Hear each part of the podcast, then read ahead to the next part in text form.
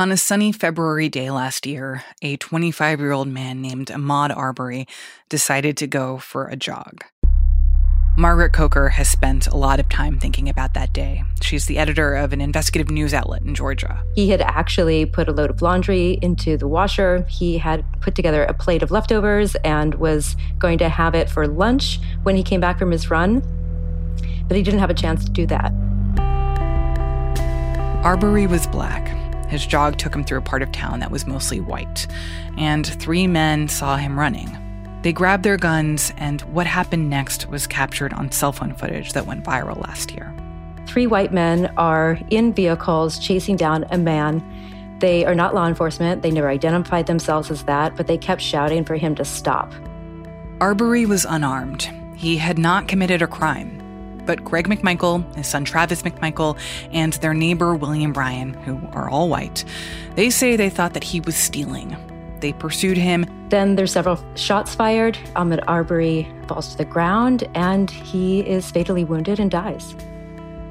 This week, the trial began for those three men. This trial hinges in part on a citizen's arrest law that was on the books for 150 years. That law was repealed earlier this year but it's still a part of a judicial system that for so long turned a blind eye to this kind of killing. From the newsroom of the Washington Post, this is Post Reports. I'm Martine Powers. It's Thursday, October 21st.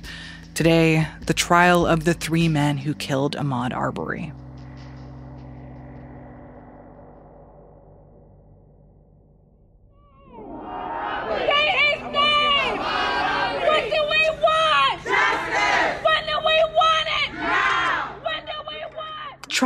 Began on Monday morning, and it has been a long time coming.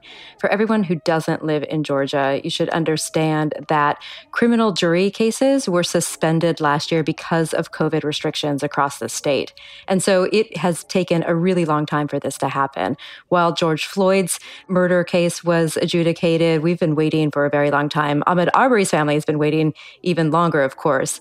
So there are three defendants, and they all uh, are neighbors. They all have been in jail awaiting trial as well. There's about 50 demonstrators who have been outside since about 8:30 also the start of this week. Justice!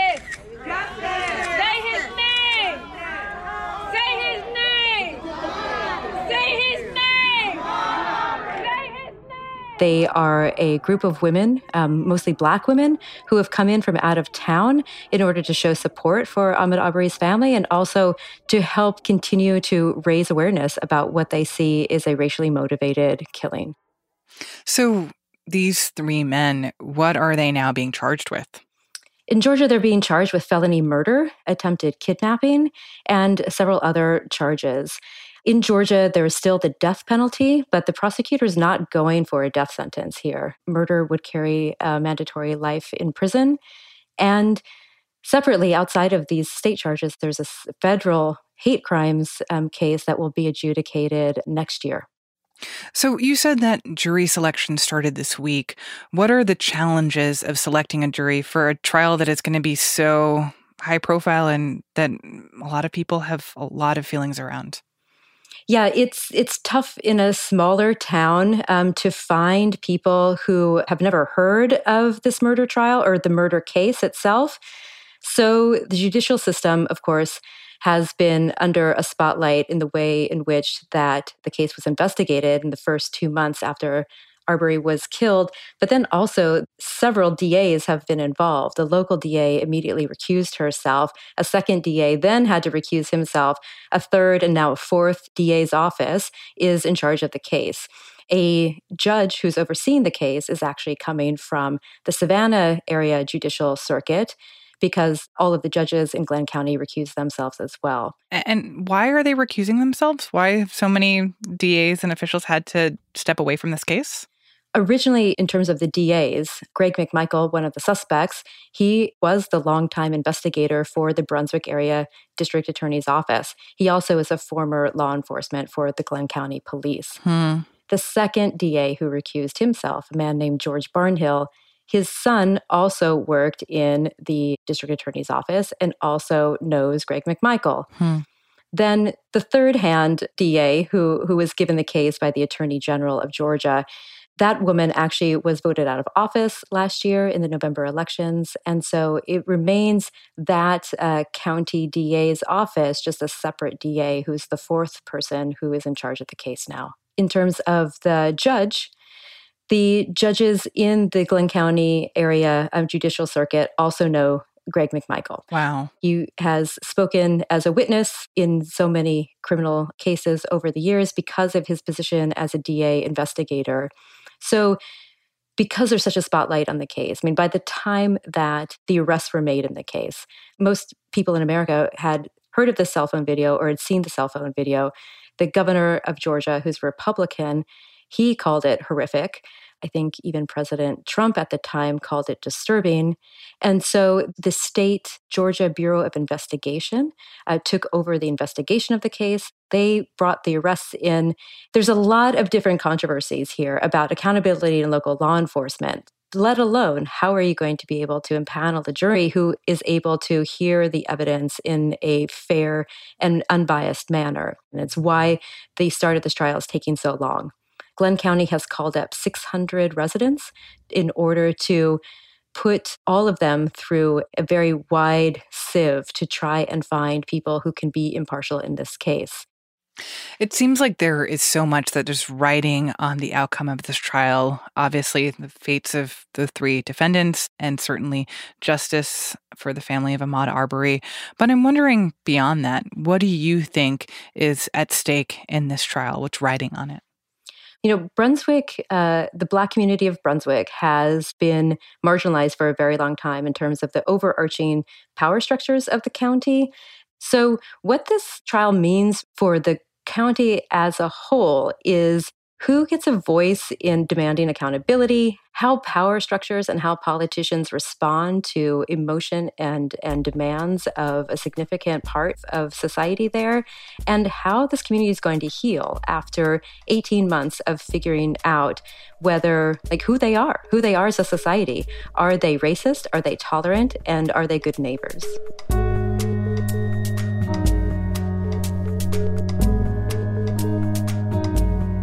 After the break, the Civil War era law that codified white vigilante violence for decades and is now a flashpoint in this trial. We'll be right back.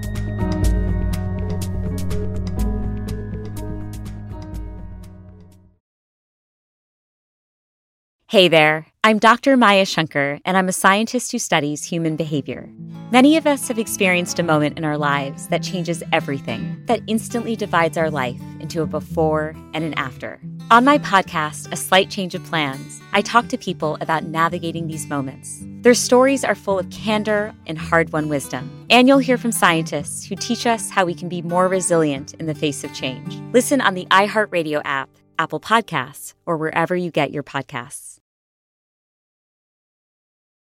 What has changed in Georgia since Arbery's death? yeah, people in Brunswick are taking a lot of solace and pride for the amount of change that they've seen over the last 18 months. While they've been waiting for this trial to start, the state of Georgia has had its own racial reckoning. And there was the revocation of the state's citizens arrest law that allowed private people to detain anyone that they thought was in commission of a felony. This is part of the mm. defense that the defendants in the Arbery murder trial are going to have, that they were trying to to detain someone who was a burglar. Can you tell me a little bit more about that law? Because I remember hearing a lot about it at the beginning of after these three individuals were arrested. And it seems like for many people a pretty um, hard to fathom piece of legislation that you can just arrest your neighbors for wh- whatever you want. Well, that's eh, actually the misperception. You actually couldn't, by law, arrest your neighbors for whatever you wanted. Hmm. But that citizens arrest law came up into you know state criminal codes at the time of the Civil War and Reconstruction. And so, in fact, the racist origins of the law are pretty clear to people who lived in Georgia. And what did the law actually allow you to do? Like, what was the letter of the law in terms of how it allowed citizens to perform arrests? What the law allowed someone to do was to detain a person that they could see with their own eyes or had um, sufficient cause to uh, believe that a felony was being committed. Um, burglary, shoplifting, it's something that is not used very often in the state of Georgia at all, but it remained on the books for over 150 years. And the justification for keeping it on the books was if a small store owner saw someone shoplifting and uh, they needed to or wanted to try to keep someone inside their store until a policeman arrived or policewoman arrived, that would be the law that they could invoke in order to allow that to happen in this year long investigation that me and my news organization have been involved in, we've been trying to document how many times in Georgia a citizen's arrest, a private person's arrest, has been invoked. And it's incredibly rare. I mean, prosecutors around the state sort of struggle to find a time when it when it actually was used or that there was a case that was brought after a citizen's arrest was used. So it is incredibly rare, but it is incredibly symbolic at a time when Georgia's demographics are changing, where there are more majority black towns in Georgia, where there's majority black counties in Georgia, and when, again, the entire state is having a conversation about a racial reckoning. And what was the process of getting that law repealed? So, the cell phone video that helped us all understand the real tragedy of this killing was an incredible motivating force. Good afternoon, everyone. Thank you for joining us this afternoon. Before we begin our weekly briefing, I want to take some time to address the ongoing investigation involving Ahmaud Arbery's death in Glynn County. Earlier this week, I watched a video depicting Mr. Arbery's last moments alive. I can tell you it's absolutely horrific and Georgians deserve answers. The governor of the state, Brian Kemp, saw the video and had a public press conference denouncing it, calling it horrific. The attorney general then was called in immediately to try and figure out how there was a failure of law enforcement to hold anyone responsible over two months after the killing had happened when the evidence seemed quite clear about what exactly went on then. And so the state Republican Party took this up as a symbolic cause. They decided that this was going to be in a time and a place in an election year where race was a huge factor, that this was going to be um, a piece of legislation that the Republican Party could stand behind. And so it was revoked almost unanimously. And with that, we're going to sign this bill. Thank you very much. At the same time, there was another huge legislative victory in that Georgia also passed, co sponsoring between Republicans and Democrats, a statewide hate crimes law. Georgia had not had something like that on the books up until last year. So, the citizens arrest law has now been repealed, but I assume that because this is about what happened before it was repealed that this law still applies as part of this case. So I'm wondering for these three defendants like what is the argument that their defense is going to make about why they were justified. To them, um, I mean, it's interesting that the reason why the cell phone video was released, it came out for the first time on a local radio station that has a very active Facebook page. And the cell phone video was released by one of the defendant's lawyers because they thought that the cell phone video would actually prove that there was no racial animus here and that there was hmm. just a self defense issue at play. This is the point of view taken by the first and second DAs who recused themselves but had firm feelings that there was no criminal intent and no crime had, was committed after reviewing that cell phone video. What what argument could they make about that video that they think shows that there was self defense happening? There was a perception in the neighborhood. It's called Satilla Shores. There was a perception among Satilla Shores uh, residents that their neighborhood was under threat. The McMichaels and William Bryan say that there had been a string of robberies in advance of this fateful day, February 23rd. And so they were on the lookout for people who were threatening them. And so when they called 911, the McMichaels lawyers say the McMichaels were trying to stop a crime from being committed, a crime that probably was in their head because, of course, when police came to the scene of the killing, Ahmaud Arbery was not carrying a gun, nor was he carrying any stolen goods. And so we get back to the letter of the law, the citizens arrest law in Georgia. Of course, this is up for a judge and a jury to decide in this case, but experts in criminal law in Georgia say that the only reason that you could uh, possibly use this in, in your defense, the citizen's arrest law, is that you had like visual evidence of a crime being committed. And because there was no evidence of Ahmaud Arbery having any stolen property on him, that seems to be a legal defense that, you know, seems tenuous at best. You know, I, I think that many people looked at the trial of Derek Chauvin for the murder of George Floyd earlier this year, thinking that it was this defining moment for the country in terms of holding police accountable for killing black men. But in some ways, I feel like this case says so much more about the history of white vigilantism in America and whether or not we view that differently, whether there is more justice for those types of events now. I guess for you, do you see this as a test trial or do you see this as, as more of an outlier? It's a really important question. And I think that there is, here in coastal Georgia, it is definitely seen as a test, not just in Glynn County, but in all the counties along the coast, because there's a big news vacuum here. You know, this is um, 100 miles of a part of Georgia that is nowhere actually near the the capital. Atlanta is four and a half hours away by car, and there is little to no local media here. There is little to no accountability, and uh, what we at the current have tried to do over the last year in an investigative project is to find out exactly if this killing of Ahmaud Arbery is an outlier or not, or whether there is cause to, to suspect, as many Black people in Brunswick believe, that law enforcement is implicitly biased against them, that Black lives actually don't matter as much as white lives, and that the judicial system has treated them wrongly and unfairly for a very long time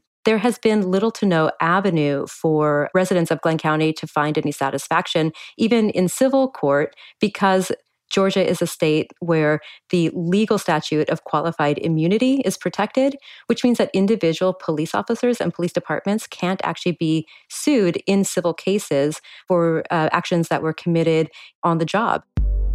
And so when you have a DA who has declined to prosecute individual police officers when there's been suspicious deaths that have not resulted in any disciplinary action within local law enforcement. And when these civil lawsuits are basically a closed avenue for you, there is little to no accountability. And that grinds a community down.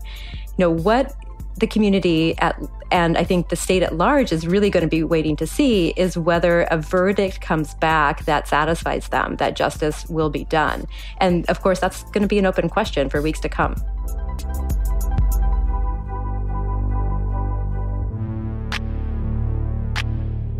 That was Margaret Coker.